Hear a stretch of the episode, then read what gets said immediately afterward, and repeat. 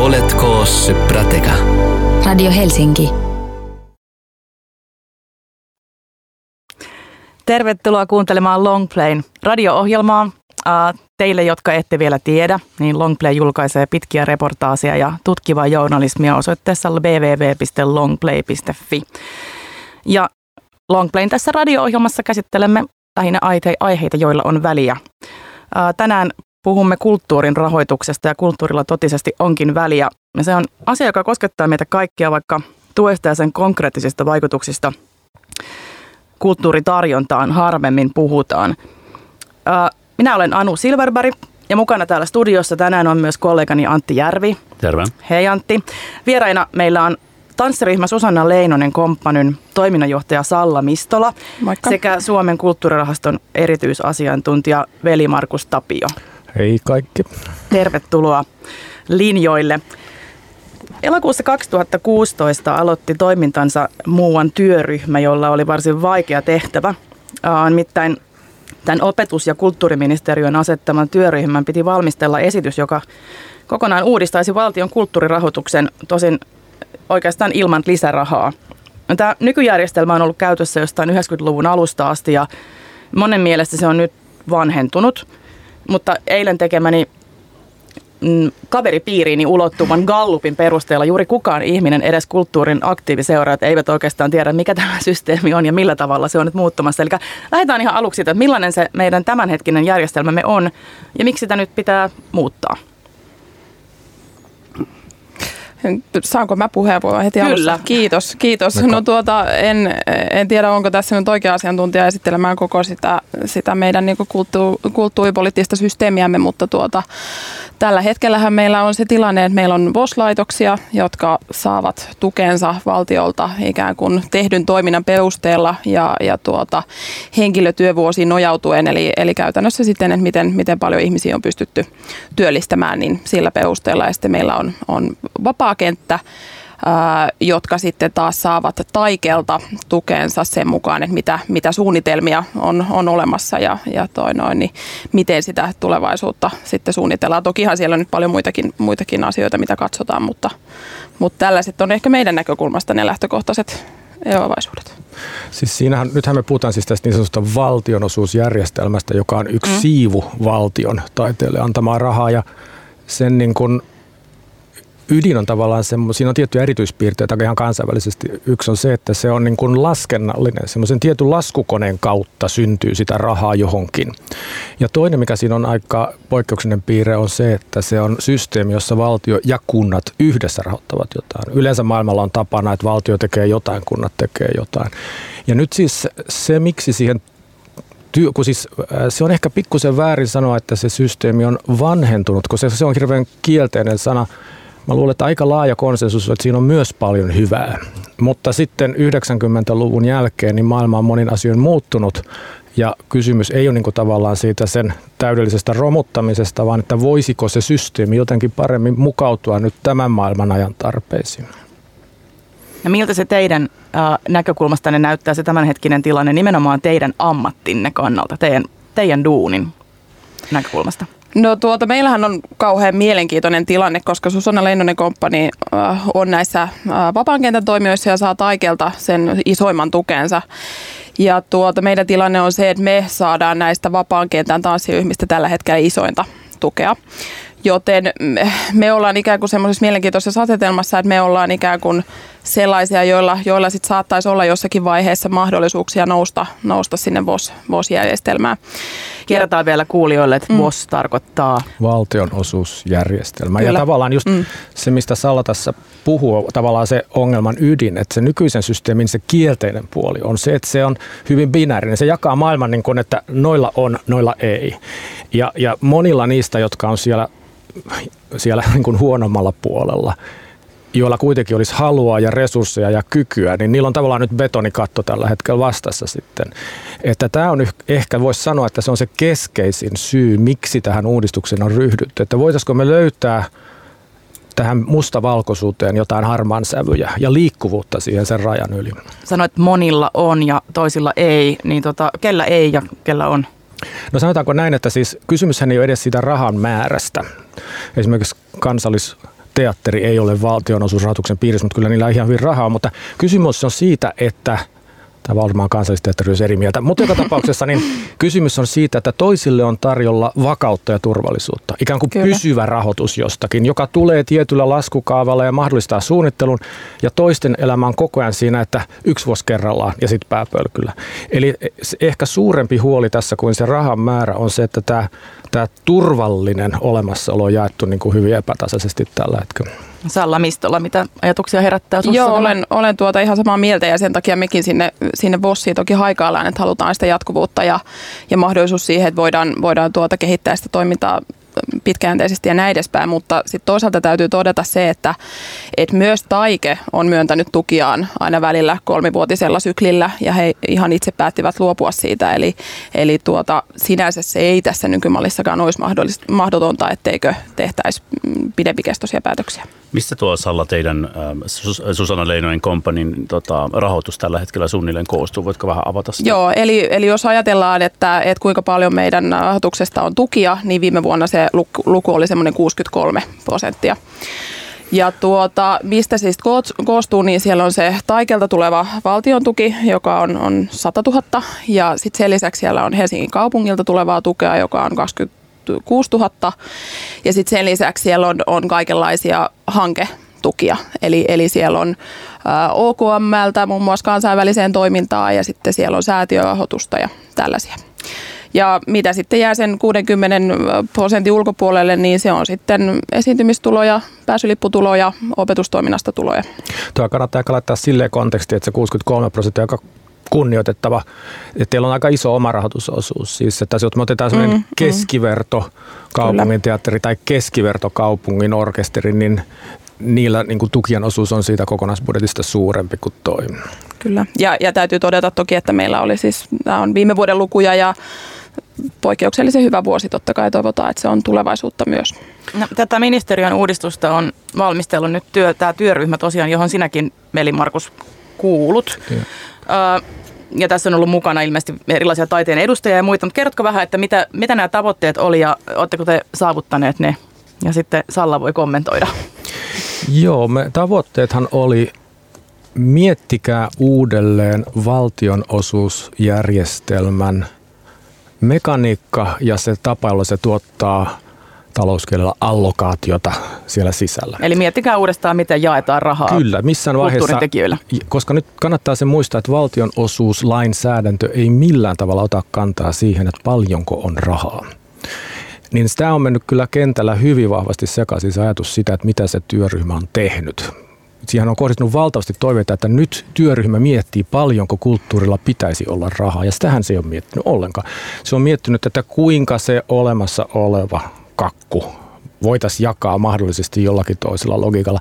Ja siinä niin kuin keskeisiä taustaperiaatteita on ollut se, että nykyjärjestelmässä on paljon hyvää. Kukaan ei halua sitä romuttaa. Mutta siinä on sen keskeisiä ongelmia on se binäärisyys. Se on, se on kovin jäykkä. Ja tietysti se jäykkyys ei ole vain kielteinen ominaisuus. Jäykkyyshän on myös hyvä ominaisuus, koska se jäykkyys on yhtä kuin turvallisuutta. Mutta nyt se jakaa vain turvallisuutta joillekin ja jättää toiset ulkopuolelle. Niin itselleni tuli heti tuosta mieleen, että kukaan ei halua sitä räjäyttää kokonaan, niin jotenkin itse en, en tunne tätä alaa kauhean, kauhean hyvin, mutta tulee mieleen, että jos olisin jonkun pienen pienen, pienen uh, ryhmän, ryhmän jäsen, joka haluaa tehdä niin intohimoisesti taidetta ja jää ikään kuin sinne häviää puolelle, niin kyllä mä varmaan haluaisin sen silloin räjäyttää. Joo, munkin mielestä olisi, mun, mun, mäkin ehdottomasti haluaisin suuren palkankorotuksen ja hienon auton, mutta se ei ole niin universaali argumentti. Niin. Salla, miltä kuulostaa? Niin, mun mielestä tässäkin ehkä menee vähän, vähän asiat sekaisin. Siis joo, totta kai äh, siinä on paljon hyvää ja, ja mä itsekin olen sitä mieltä, että, että, että on ihan kiva juttu, että meillä on, on esimerkiksi alueellisesti saavutettavissa taidetta, että sehän niin kuin ei olisi se mahdollista. Se ei kiva juttu, vaan perusoikeus. No, mennään tähän kuitenkin, hetken kuluttua vielä niin, syvemmälle. Niin tuota, tuota kuitenkin, niin äh, se on, se on niin hieno ajatus ja näin edespäin. Mutta se, että jos tehtävänanto on tämä ja, ja tuota, sitten äh, mietitään, että tosi, tosiaan ei ole niin mahdollisuuksia antaa, antaa lisää sitä tukea ja lähtökohta on se, niin, niin kyllä mä vähän niin ihmettelen, miten sitten päädytään niin identtiseen lopputulokseen, koska kuitenkin vaikka siellä uudistuksessa ja esityksessä on hyviä elementtejä, niin se, että mikä sen vaikuttavuus tulisi olemaan käytännössä, nämä tietenkin on kaikki spekulaatiota, mutta se näyttää hyvin samanlaiselta kuin vanhakin. Siinä on ehkä hyvä niin kuin radiokuulijoille vähän avata, että mikä, mikä muuttuisi. Ää, sanotaan, että se mikä ei muuttuisi, olisi, että valtionosuusjärjestelmä, kuten ennen, olisi tulevaisuudessa laskukone, joka tuottaa tietysti laskennallisella mekaniikalla hyvää.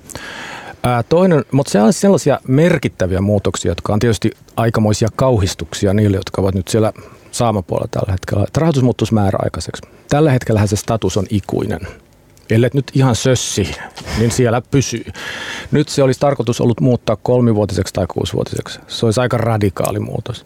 Toinen asia, mikä sieltä muuttuisi, mikä on myös radikaali muutos, että se merkittävästi avaisi sitä toimijoiden joukkoa, jotka olisivat kelpoisia tulemaan sinne sisään.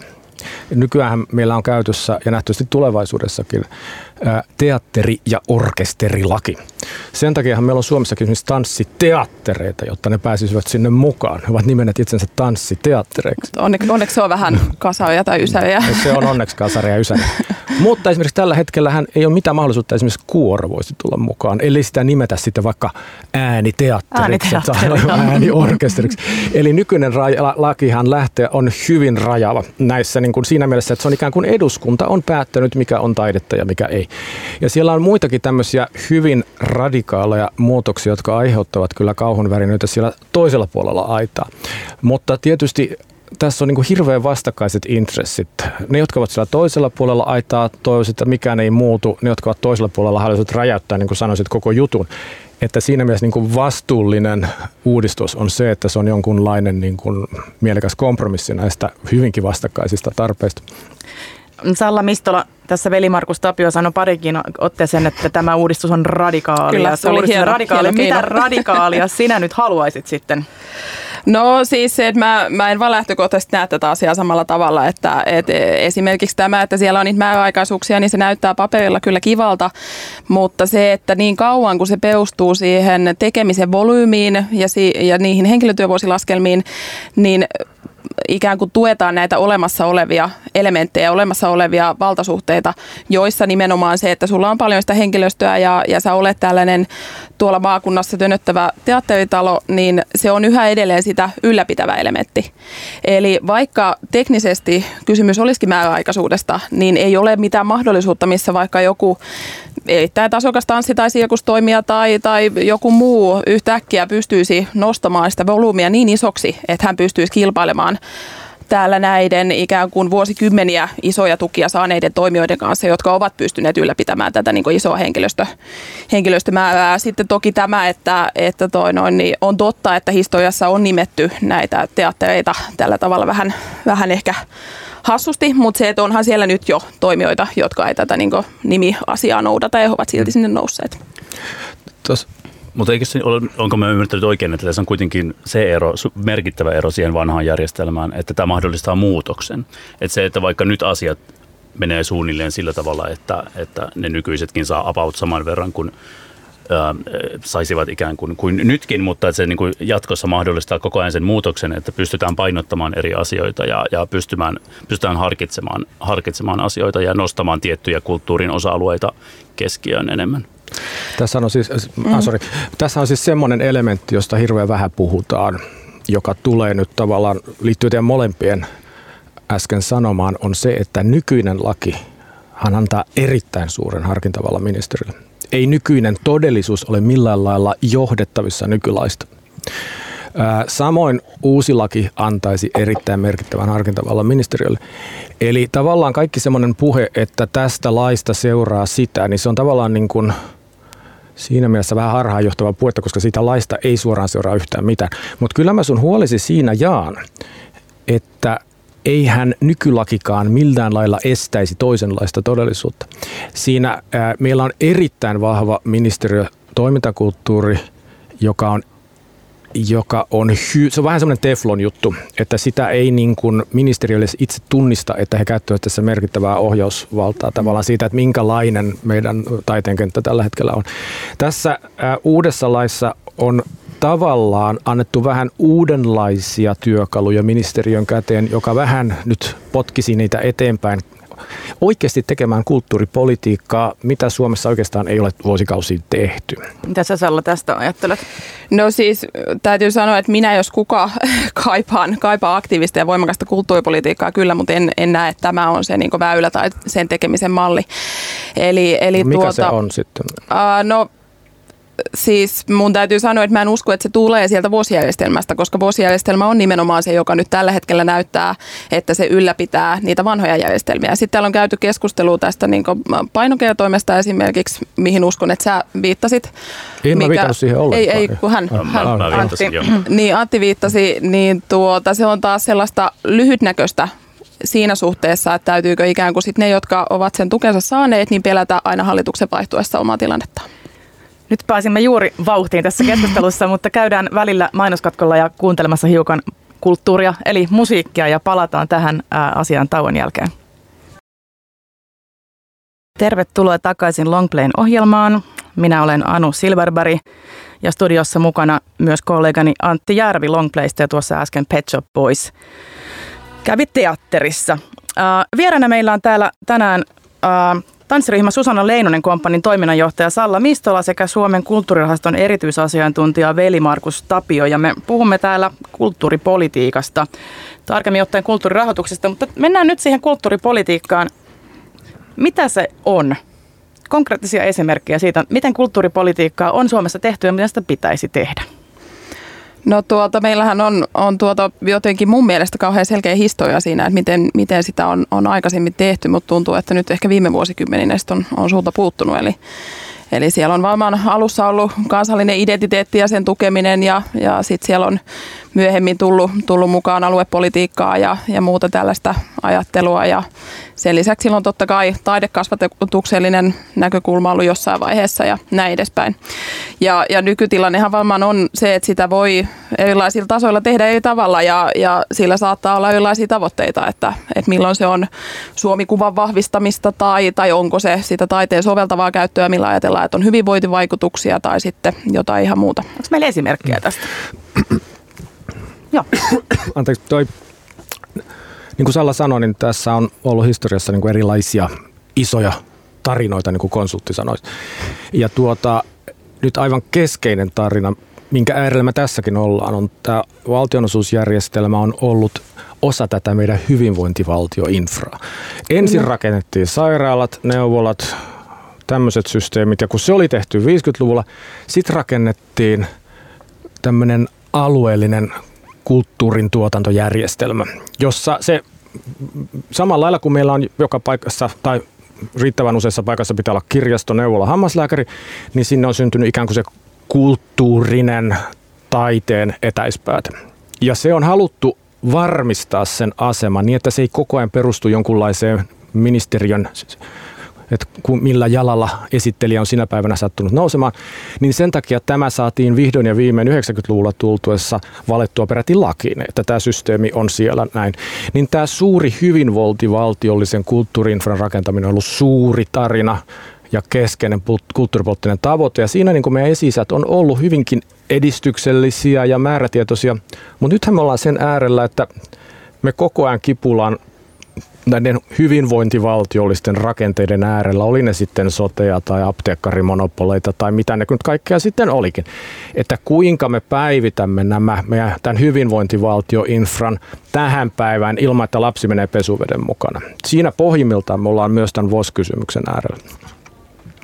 Niin eikö tässä ole siis samalla käynyt niin, onko ymmärtänyt oikein, että kun meillä on ollut rakennettu tämä hyvinvointivaltio ja rakennettu sinne jokaiseen maakuntaan se konserttisali klassista musiikkia varten ja sitten kaupungin teatteri, teat, teatteria ja taidetta varten, näyttämötaidetta varten, niin äm, äh, hiljalleen on käynyt niin, että se raha on koko ajan niin kuin paisuttanut näitä laitoksia. Eli se on mennyt niiden vakituisen henkilökuntaan ja laitoksiin, mikä on myös tavallaan, onko sitä kärjistäen sanottu, että on vähentänyt sitä kulttuuripolitiikan mahdollisuutta, koska kiinteisiin kuluisiin menee kaikki kulttuurin rahoitus? Ehkä kärjistäen sanottu, mutta meneekö se suunnilleen näin? No, jos me piirretään semmoinen niin kuin se mitä se on tuottanut hyvää, jos me piirretään semmoinen infla, äh, indeksi korjattu käyrä valtion rahoituksessa kulttuurissa, on ollut äärimmäisen vakaata. Päinvastoin kun aina sanotaan, että taiteeltahan aina ollaan ensimmäiseksi viemässä. No ei olla, se on ollut äärimmäisen vakaa. Mutta siis sehän mitä se on tuottanut on siinä, että se maailma, jossa kulttuuriksi riitti teatteri ja orkesteri, niin se on niin kuin monipuolistunut. Nykyään on hirveän paljon moninaisempaa kulttuuria kuin teatteri ja orkesteri. En mä näe sitä ongelmana, että joku saa palkkaa siellä teatterissa. Mutta, mutta tavallaan se tila, jota me tarvittaisiin nykyään sille muullekin kulttuurille kuin nämä teatterit ja orkesterit, niin sen, niin sen vaatimus sille omalle rahoitukselle ja omalle tilalle on jatkuvasti kasvanut niin kuin maailman moninaistuessa tässä. Kyllä ja sitten ehkä, ehkä jotenkin sellainen asia, mikä mun mielestä on ihan hyvä tiedostaa, että, että tavallaan monet toimijat, jotka haikailee sinne Vossin suuntaan, niin ne ei silti halua ikään kuin vaikkapa maakuntateatteriksi, jolla on oma talo, mihin mahtuu 500-600 ihmistä. Että, että tavallaan tässä on tällaisia asioita, mitkä ei ehkä myöskään ihan kohtaa. Joo, ja siinä on, mä oon itse, siinä jos palataan tämä työryhmään, mä oon itse, kun mä oon entinen muusikko itse, niin tuota, kovasti niin kuin yrittänyt tuoda esille sitä näkökulmaa, joka ehkä tässä hyvinvointivaltiollisessa ajattelussa ei niinkään toteudu että sillä taiteen omilla arvoilla ja laatuargumenteilla pitäisi olla suurempi vaikutus. Että se orkesteri ei ole vain neuvola, joka toteuttaa tiettyä alueellista funktiota, vaan että sillä ryhmällä, teki se sitten mitä taidetta tahansa. Sen ambitiot saattaa olla muualla. Se saattaa esimerkiksi haluta olla maailman paras alallaan, antaa piut paut jollekin tämmöiselle aluepoliittiselle näkökulmille. Niin tämähän asia on myös siinä lakiehdotuksessa tavallaan noussut hieman suurempaan rooliin, kun siellä on ajateltu tavallaan ihan ulos kertottuna tavallaan kaksi argumenttia, jolla pääset siihen kultapossukerhoon. Voit olla alueellinen järkele, kuten nykyään, mutta voit olla myös taiteellinen järkele ilman tätä alueajattelua. Mutta tietysti tässäkin menee toiveet hirvittävän ristiin, koska jos mietitään vaikka, niin totta kai niin kuin siis nykyisten, monen nykyisen toimijan, ei kaikkea, mutta monen kohdalla, sama kuin vaikka Kuntaliiton kohdalla, niin nimenomaan tämä neuvolafunktio on se ensisijainen ja sitä ei saisi niinku vaarantaa tässä. Kuulostaa jotenkin ihan kaamelta toi kulttuuriinstituutiot neuvolana. Kaikilla rakkaudella neuvolajärjestelmää kohtaan, mutta se kuulostaa jotenkin täysin pysähtyneeltä taiteen tekemiseltä. Mutta mitä te ajattelette, jos, jos puhutaan näistä kaupungin orkestereista ja kaupungin teattereista? Tiedän, että joissain maissa – että vastaavilta laitoksilta ja instituutioilta on alettu vaatia entistä enemmän avautumista ja yhteistyötä pienempien ryhmien kanssa ja e-, e-, erilaisten yleisöjen huomioon ottamista ja muuta, niin vaaditaanko tätä Suomessa ja pitäisikö, pitäisikö näiltä instituutioilta vaatia enemmän? No ei, ei oikeastaan vaadita. Totta kai kaikenlainen yhteistyö varmaan nähdään tietyllä, tietyllä tavallaan tasolla hyväksi, että tuskinpa siitä nyt kukaan ketään moittiikaan, mutta, mutta eipä siihen ihan kauheasti kannusteta eikä sitä vaadita. Pienten toimijoiden näkökulmasta se nimenomaan olisi todella toivottavaa, että siihen, siihen sitä niin edellytettäisiin, sitä, sitä vaadittaisiin tai siitä, siitä palkittaisiin näitä, näitä tuota, isompia toimijoita. Koska myöskin se, että kun me puhutaan tästä niin alueellisuudesta, niin yksi asia, mikä tässä unohtuu, on mun mielestä se, että että vaikka meillä, meillä on näitä alueellisia toimijoita tuolla niin maakunnat, maakunnissa hyvin edustettuna, niin on kuitenkin taiteenaloja, joita ei siellä maakunnissa ole.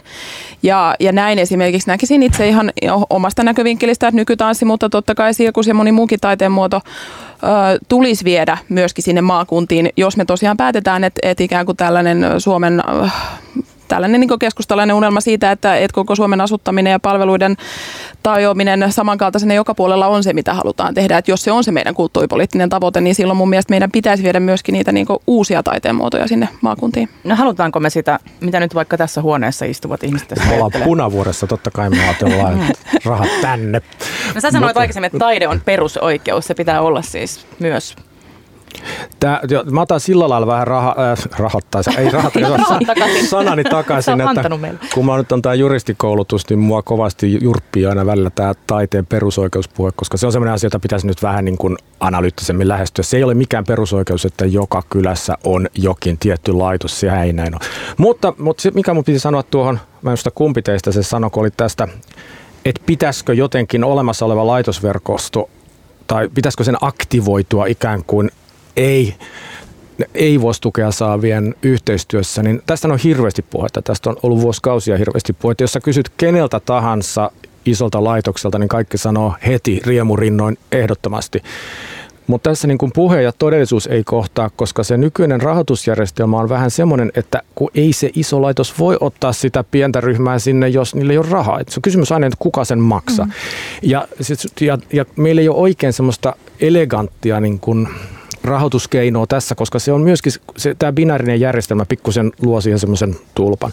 Jos me mietitään vaikkapa, että siellä on sitten niin kuin sen roodari ja valosuunnittelijan työehtosopimukset ja muut systeemit, että miten sä kaiken nivot tämän homman samaan pakettiin. Että silloin tässä on kovasti hyvää tahtoa ja paljon käytännön esteitä. Sitten pitää myös muistaa, että kaikki NS-laitokset ei ole samanlaisia tässä suhteessa, koska siis esimerkiksi jos otetaan vaikka tyypillinen orkesteri, eihän se omista sitä tilaa, eihän sillä ole minkäänlaisia oikeuksia päättää. Sehän vuokraa sieltä X tuntia per viikko.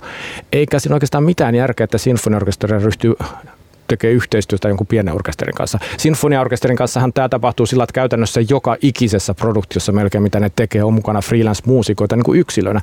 Et siinä missä me niin kuin näyttämätaiteiden puolella tämä koko ongelmatiikka on ihan erinäköinen kuin orkesteripuolella. Mutta sitten taas musiikissa me tullaan siihen, vaikkapa nyt otetaan esimerkiksi vaikka joku jats-yhtye, niin mistä se voisi saada rahansa, koska nämä systeemit ei oikeastaan tue sitä.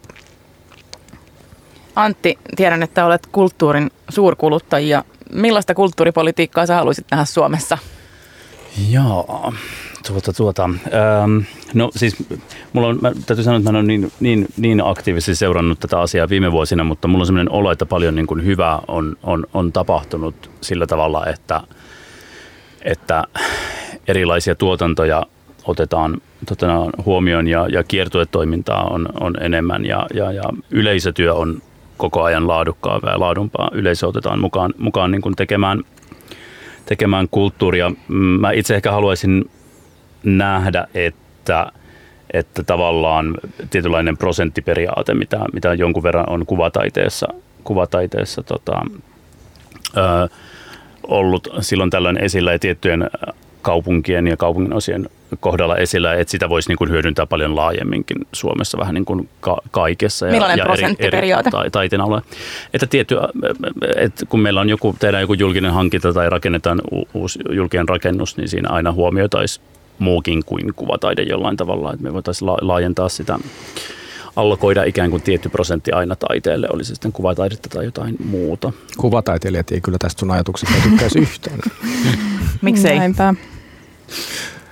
No siis yleinen äh, ilmiöhän taiteessa on, me, me siis, nyt mä puhun taiteesta niin instituutiona ja joukkona ihmisiä, niin me elämme hyvin vahvasti semmoisessa 1800-lukulaisessa konservatismissa, jossa on tietynlainen säätyjako, näillä säätyillä on tietyt erioikeudet, ja jos nousee jokin ongelma tai ratkaistava kysymys, niin nyt ratkaisemme helsinkiläisten leipurien ongelman tai turkulaisten porvarien ongelman.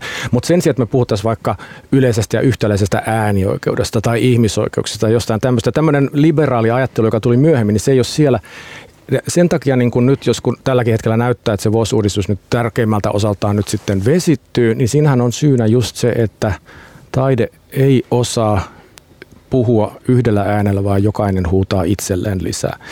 Ja, ja siinä mielessä niin kuin nyt tuohon sun, sä olisit, tuolla sun ajatuksellahan tietysti mentä sille kuvataiteilijoiden pyhälle hillopurkille. Eikä he tykkää sitä yhtään, koska he ovat omasta mielestään se kaikkein väärin kohdelluin ryhmä. Juuri se helsinkiläiset leipurit, joiden ongelmista juuri nyt pitäisi puhua. Otetaan tähän väliin hiukan, hiukan taidetta. Uh, eli musiikkia Rebecca Clamp ja Lit Up With Sorrow ja sen jälkeen mainoksiin. Rakkaat kuulijat, tervetuloa takaisin Longplayn ohjelmaan. Minä olen Anu Silverberg ja mukana studiossa myös kollegani Antti Järvi. Ja vieraana meillä on tänään tanssiryhmä Susanna Leinonen kompanin toiminnanjohtaja Salla Mistola sekä Suomen kulttuurirahaston erityisasiantuntija Veli Markus Tapio. Puhumme kulttuurirahoituksesta ja nyt tällä hetkellä kulttuuripolitiikasta – se on musta jotenkin ihana sana. Salla, millaista kulttuuripolitiikkaa sä haluaisit? No mä haluaisin paljon voimakkaampaa, että, että tuota, mä, mä oon pitkään ollut kiinnostunut kulttuuripolitiikasta ihan, ihan ikään kuin siviilissä ja, ja toki sitten työn puolesta myös, mutta, mutta se, että, että tuntuu, että, että meillä tällä hetkellä ei ole oikeastaan käsitystä siitä, että mitä me siltä oikeastaan halutaan. Yksi ongelmahan on se varmaan, että, että meillä ei ole poliitikkoja, jotka kauhean aktiivisesti haluaisivat tehdä kulttuuripolitiikkaa, vaan tuntuu, että kulttuuripolitiikka on tällainen aihe, mikä niin kuin, ei, siihen ei kauheasti uskalleta puuttuu, sillä ei uskalleta kauheasti tehdä mitään ja, ja sitten se, mitä tehdään, on sitten ehkä se nykytilanteen säilyttäminen. Eli vähemmän tasapäistämistä ja enemmän sitten visiota. Lyhyesti sanottuna mä kaikesta samaa mieltä. Mä toivoisin, että meillä olisi kulttuuripolitiikkaa. Mutta että se on, se on, se on vaan muutaman poliitikon kanssa jutellut ja siis se sentimenttihän on se, että siellä liikkuu hirveän pienet rahat. Et sinne niin kuin sormiensa tuuppaaminen, niin siitä ei tule mitään hyvää suhteessa siihen huudon määrään, mikä siitä seuraa.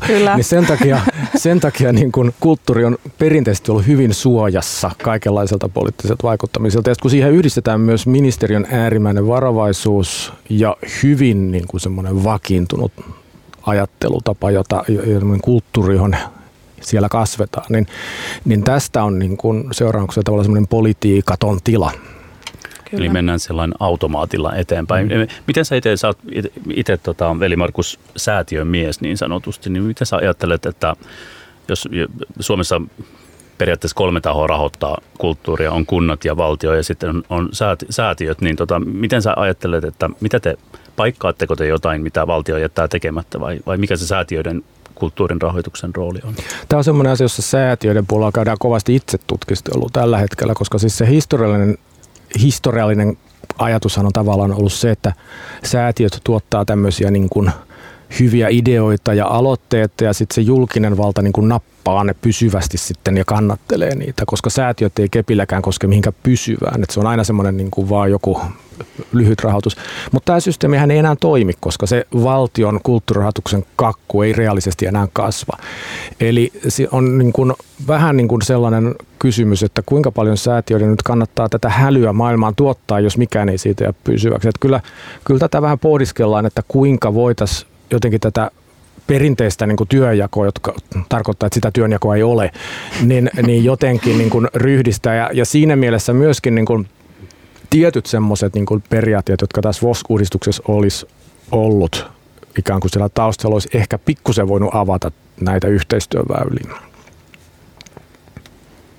Niin, sanotte koko ajan, että meillä ei ole sitä kulttuuripolitiikkaa. Onko meillä koskaan ollutkaan? Onko meillä jotain esimerkkejä siitä, että on tehty aktiivisesti kulttuuripolitiikkaa sitten on seurannut jotakin hyvää tai huonoa?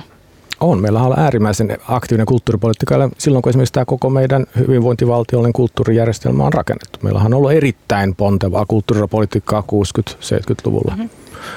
Mutta tämä on nyt vähän, meillä tämä vähän semmoisessa, että maailma on valmis ja ollaan rikkaita ja laiskoja, niin tuota, se on mm. ikään kuin... Eli mitä oikein. tapahtui sen jälkeen? Miksi se kaikki ihanuus loppui? Yksi keskeinen tekijä siinä olemassa olevassa systeemissä, miksi se on toiminut niin hyvin, on ollut, että se kakku on jatkuvasti kasvanut. Se on, se on voinut monipuolistua, sinne on voitu ottaa sisään, sinne on voitu niitä säätiöidenkin aloitteita leipoa sitten mukaan, kun se on reaalisesti kasvanut se kokonaiskakku koko ajan, niin kellekään ei ole tullut paha mieli, jos joku on saanut jotain, se ei ollut toiselta pois. Ja nythän me ollaan tällä hetkellä siinä tilanteessa, että jos katsoo vaikka nyt tätä meidän VOS-uudistusta, niin jos jonkun asema paranee, se tarkoittaa, että jonkun huononee. Ja semmoista tilannetta meillä ei ole ollut vielä tässä vai, tähän mennessä. Kyllä. Tai sanotaanko viimeisen puolen vuosisadan aikana. Mitä Salla tästä ajattelet? Niin, tämä on, on ihan, ihan tuota todellisuus ja, ja se, että et, et onhan meillä myöskin ikään kuin tietyllä tapaa varmaan jotkin, jotkin arvot muuttuneet. Et silloin kun vuosijärjestelmä tehtiin, niin kyllähän siinä myöskin käsittääkseni myötä vaikutti lama ja se, että et ikään kuin palkkakehitys siellä jäi jälkeen ja, ja tällaisia asioita sillä korjattiin. Ja, ja nyt, nyt maailma on muuttunut ja, ja se ei niin vastaa enää siihen samaan ja nyt ehkä me ollaankin neuvottomia, että no mitäs nyt sitten, eikä, eikä tosiaan ole uskallusta sitten tehdä sitä päätöstä, että mikä, mikä se on, mitä me nyt sitten halutaan. Onhan se osittain myös sitä, että silloin rakennettiin ne isot pytingit niin mm, sanotusti, mm, että mm, meillä kyllä. on aika isoja saleja tuolla kaupungin teattereina. Että jos ajatellaan niin kuin tavallaan, että yleisö on, on pirstoutunut TVn ja kaiken muunkin kanssa, niin, niin tavallaan se samahan on kulttuurin kentällä, mm, että nyt kyllä. meillä on ne isot, isot, isot teatterisalit, jotka pitää täyttää jollakin. Ja kyllä, ja televisio ja, ja some ja muut ovat isoimpia kilpailijoita varmaan ja kotiin jääminen.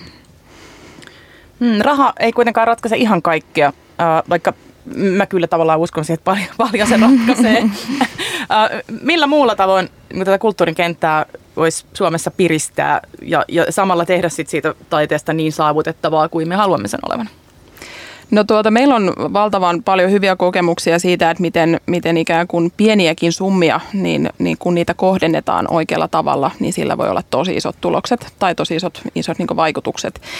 Eli, eli jos ajatellaan sitä, että, että pitäisikö sitä jakaa jollain uudella tapaa, niin meillä esimerkiksi on, on nyt käynnissä tämmöinen kolmevuotinen tanssisesonkihanke, jossa, jossa toi noin, niin tuki kohdennetaan suoraan tanssijoiden palkkakuluihin ja tämä on säätiörahoituksen tuota tuella ää, toteutettu hanke ja siinä siis ideana on se, että meillä on neljä kuukautta vuodesta, kun meillä on viisi tanssia kuukausipalkkaisissa työsuhteissa ja tällä on siis ollut aivan valtaisa vaikutus meidän niin koko toimintaan ja tuotantoon ja kaikkeen muuhun. Eli myöskin tällainen tavallaan, en sano, etteikö toiminta-avustukset edelleen ole niin todella olennaisia, mutta myöskin se, että, että mitä halutaan tukea, niin se voi tuoda aivan yllättäviä positiivisia vaikutuksia.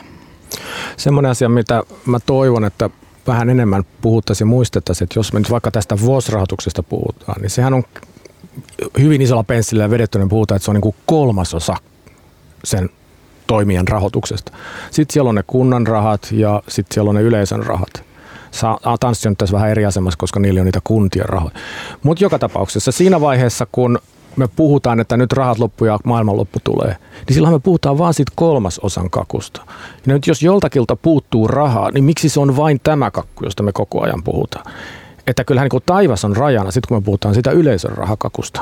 Silloin me ei olla myöskään jumituttu sinne, sinne maakuntaan tai johonkin tämmöiseen niin fyysiseen, fyysiseen paikkaan. Et mun mielestä pitää niin muistaa se koko kokonaisuus tässä. Joten mä otan vaikka joku tämmöinenkin taho kuin vaikka Savonlinnan oopperajuhlat, joka tietysti edustaa hyvinkin niin kuin perinteistä taidemuotoa. Niin, niillähän siis se yleisöltä otettava rahoitus, sehän on siis huima. Se on siis ihan omassa luokassaan tässä maassa. Se on jotain mittaluokkaa 75 prosenttia tai sellaista. Että, että kyllä, kyllä yleisökin pitää saada maksamaan asioista. Sitten on olemassa erilaisia sanotaanko siis se yksityinen, tämä yksityinen puoli mm, tämä tulorahoitus, kyllä, oli se sitten kyllä. yleisöltä tai säätiöltä tai jostakin, niin, niin, niin, niin ettei unohdettaisi, että miksi valtion pitäisi maksaa kaikki. Kyllä, ja siis ilman muuta tässä koko ajan äh, samaan aikaan meillä äh, on ainakin missiona jatkuvasti kehittyä ja, ja tuota, keksiä, keksiä uusia loistavia, loistavia ajatuksia ja näen, että nimenomaan tämä on, on niin yksityinen rahoitus on yksi osatekijä, että miten me saadaan, saadaan niin yritykset ja, ja muut toimijat jollakin tapaa meidän kumppaneiksi ja muut, niin tämä on ihan niin tosi olennainen kehityssuunta, missä mun mielestä myöskin niin taidekenttä voi tietyssä mielessä katsoa myöskin, myöskin peiliin, että siellä ehkä pitää muuttaa niitä omia asenteita siitä, että, että jos tehdään jonkinlaista yhteistyötä tai, tai kehitellään uusia tuotteita, niin, niin onko se kaupallisuus ja tällainen siinä suhteessa sitten pahasta. Koska me mietitään henkilöä, joka maksaa pääsylipyn mennäkseen vaikka Susanna Leinonen kampanjan esitykseen, niin sehän on ihan oikeasti halunnut mennä sinne. Mm, kyllä. Se on siis, Kukaan ei pakota. Se on, se, se on, se, se on aivan keskeinen niin kuin, siis se on niin kuin tavallaan sitä arvokkainta rahaa, koska se tulee niiltä ihmisiltä, joille sinun taiteessa todella merkitsee jotain. Et siinä mielessä sen, sen yleisörahoituksen riittävyydellä on myös yhteys tavallaan niihin taiteellisiin sisältöihin. Että ne on sellaisia ne sisällöt, että niillä on oikeasti vastaanottaja jossain kohdassa. Niin, tästä päästään ehkä ainakin jonkinlaisella aasinsillalla niin kuin aikaisempiin vaatimuksiin perussuomalaisten puolelta siihen, että, tukea, että pitäisi tukea sellaista taidetta, joka jollakin tavalla nostaa meidän, meidän kansallista identiteettiämme, eikä niin sanottua postmodernia tekotaidetta, joka käsittääkseni tarkoitti sitten jonkinlaista niin kuin vaikeampaa taidetta. Mm. Ja sitten taas itse on ollut taipuvainen ajattelemaan, että eikö se juuri se tai, vaikeampi taide, joka, joka niin kuin on se, jotenkin on se, mulle se jotenkin sivistyksen mittari, ei vaikka sillä on pienemmät yleisöt, niin eikö itsestään selvää, että juuri sitä pitää tukea, koska sillä on vähemmän tuloja. Joo, mutta tässä on oltava tasapaino, koska me, jos me tuemme vain täysin käsittämätöntä taidetta tai ei kiinnosta ketään, niin se tukirahoitushan loppuu. Sanotaanko, että vaikka mm-hmm. Suomen kulttuurirahaston rahathan on kaikki peräisin edesmenneiltä ihmisiltä, joille taide on ollut niin tärkeää, että ne on halunnut lahjoittaa meille rahansa. Jos taide ei olisi niitä kiinnostanut, niin kulttuurirahastolla olisi penniäkään rahaa. Että se, se tavallaan siis se, ja sanoinko, jos taide ei ketään kiinnosta, niin ei äänetä semmoisia poliitikkoja, jotka antaa taiteen rahat. Ja taiteen rahat loppuu, jos yleisö loppuu. Että kyllä tässä niin kuin tasapainoa pitää hakea. Jos mietit, ja sitä paitsi maailman paras taidehan on historiassa aina kiinnostanut yleisö. Jos me mietitään vaikka, meillä on Mozartin kirjeitä paljon sen isälle ja päinvastoin. Se isä oli kauhean huolissaan poikansa, kun se ei nyt saanut keikkaa ja raha ei tullut mistään. Niin se, sen, mä oon hauska kirja, kun Mozart kirjoittaa kerran, että nyt mä kirjoittaa aivan loistavan pianokonserton. Se on, siitä tykkää nyt ihan kaikki. Siis ne asiantuntijat ja sitten tavallinen yleisö, vaikkei se tiedä miksi.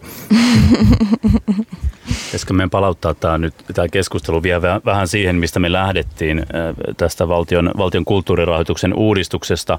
Haluaisin kuulla teidän molempien ajatukset siitä, että miten tässä tulee käymään. Että viekö, viekö Sampo Terho tämän uudistuksen läpi vai jääkö tämä seuraavan hallituskauden ja seuraavan hallituksen purtavaksi koko tämä pähkinä? No tuota, mä uskon, että, että museoiden puolella homma etenee ja, ja, jonkinlaisia, ja, ja heidän ikään kuin ö, esitys siltä osin tulee etenemään ja, ja mitä sitten tapahtuu sille muulle, niin, niin odotan, että siellä tapahtuu ehkä jonkinlaisia kosmeettisia muutoksia, mutta en, en odota, että tämä koko esitys tällaisenään tulee menemään läpi. Mä olen tossakin aika lailla samaa mieltä, että koska museothan on, nehän on siis kollektiivi, jolla ei ole siis valtavia niin kuin intressiristiriitoja. Ne ovat kykeneet tämän prosessin aikana hyvin niin kuin esittämään, että me, me kollektiivina olemme sitä että tämä olisi hyvä järkevä systeemi. Esittävä taidehan ei nyt ole siihen kyennyt eikä tule koskaan kykenemään, koska on kysymys siitä, että, että keneltä teistä otetaan rahat pois. Eli tässä on nyt puolitoista vuotta 20 fiksua ihmistä miettinyt ja yrittänyt laatia sellaisen niin kuin järjestelmän, joka niin kuin tikittää ja tuottaa ää, mahdollisimman paljon hyvää mahdollisimman monelle ja hyvin paljon niin kuin ristiriitaisia hyviä. Ja jos se ei nyt mene sellaisena läpi, niin silloinhan tästä seuraa ikään kuin poliittinen hu- huutokilpailu, jossa eri intressitahot huutavat kilpaa ja se, joka huutaa kovimpaa, saa sitten jotakin etua. Ja silloin tässä tässä kuviossahan tietysti häviävät ne, jotka ovat tälläkin hetkellä niitä heikompia. Et mun, mun, äh, mun niin kun ehkä, mä olen vähän niin kuin skeptinen tässä suhteessa. Nyt joku kuulijoista me istuu siellä radion ääressä ja ihmettelee, että mitä, että miksi tähän pitää kaataa rahaa, jos ei se kerran, kerran itsenänsä pyöri, niin, niin miksi meidän pitää siitä nyt maksaa?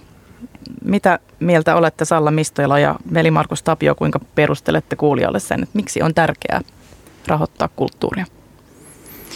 No tuota, ensinnäkin ikään kuin tämä, tämä niin kuin ajatus siitä, että kun se, se ei itse tuota, niin, niin tosiaan meidän tukien osuus viime vuodesta oli se 62 prosenttia, niin, niin en näkisi sitä mahdottomana, että se jossain vaiheessa voisi olla vielä alle 50 prosenttia esimerkiksi se tukien osuus. Ja tuota, ja totta kai taide ja kulttuuri ovat itseisarvoja ja, ja tuota, työllisyysvaikutus, vaikutus katsojiin, yleisöön, vaikutus Suomikuvaan, näitä voi luetella vaikka kuinka paljon. Ehkä semmoinen niin kansantaloustieteellinen perustelu olisi se, että kulttuurin markkinat on äärimmäisen tehottomat, eikä tuota sitä ideaalia lopputulosta. Ihan samalla tavalla kuin vaikkapa sähköautojen markkinat tai tuulivoiman markkinat tai joku tällainen näin, että jotta me saataisiin tiettyjä asioita, joita yhteiskunta arvostaa, kuten esimerkiksi se, että taidetta on muuallakin kuin Helsingissä, tai että on muunkinlaista taidetta kuin joku tietty taide, niin näitä vaikutuksia, jotta me saataisiin aikaiseksi, niin silloin tämmöinen tukijärjestelmä. Ja yhteiskunnassahan tämä toimii joka paikassa. Meillähän on paljon näitä, eihän esimerkiksi peruskoulutusta pystyisi tuottamaan vain sillä, että vanhemmat ostaisivat lapsille peruskoulupaikan. Hyvä vertaus. Kiitos Salla Mistola ja Veli-Markus Tapio tästä kulttuurikeskustelusta ja kiitos Antti Järvi, että olit mukana. Kiitos Longplayn kuulijat ja lukijat. Me palataan radioalueelle taas kahden viikon kuluttua ja siihen asti nämä ohjelmat löytyvät Radio Helsingin sivulta podcastina ja kaikki Longplayn pitkät tutkivat ja maailmaa taustoittavat jututhan löytyvät osoitteesta longplay.fi.